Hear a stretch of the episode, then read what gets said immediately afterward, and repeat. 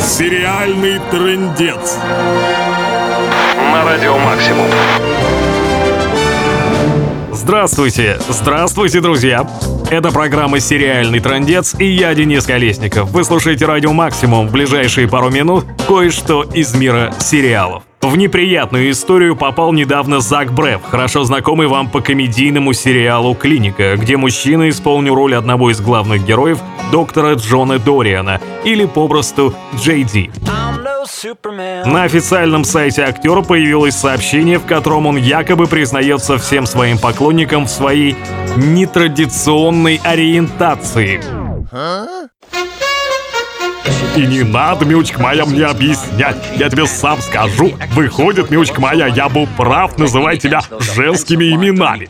Сказал бы в какой-нибудь параллельной вселенной Заку доктор Кокс. Но не спешите с выводами. Подождав денечек и дав скандальной новости разлететься по всему свету, агенты Зака, довольные пиаром, дали от его имени официальное опровержение написанному. Оказывается, и сайтом-то своим мужчина не пользовался уже лет пять. К опровержениям присоединился и сам актер. Вот что Зак Бреф написал на своей официальной страничке на Facebook. Мой сайт взломали. Кто-то написал там за меня типа признание. Заявляя, я остаюсь натуралом. Я люблю свою девушку. Ну и что, что я при этом также люблю мюзиклы, поздние завтраки и девчачьи сериалы.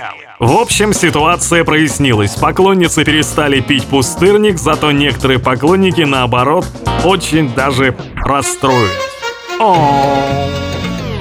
Же, вспомнив таким странным образом о существовании своего сайта, нашел ему применение. Теперь на его страничке висит реклама спектакля All New People, комедии, написанной Брефом для одного из нью-йоркских театров. Вы слушаете Радио Максимум. С вами был Денис Колесников и программа «Сериальный трендец». Все о трендах в мире сериалов. Озвучено по версии Ку-Ку-Кураж Бомбей.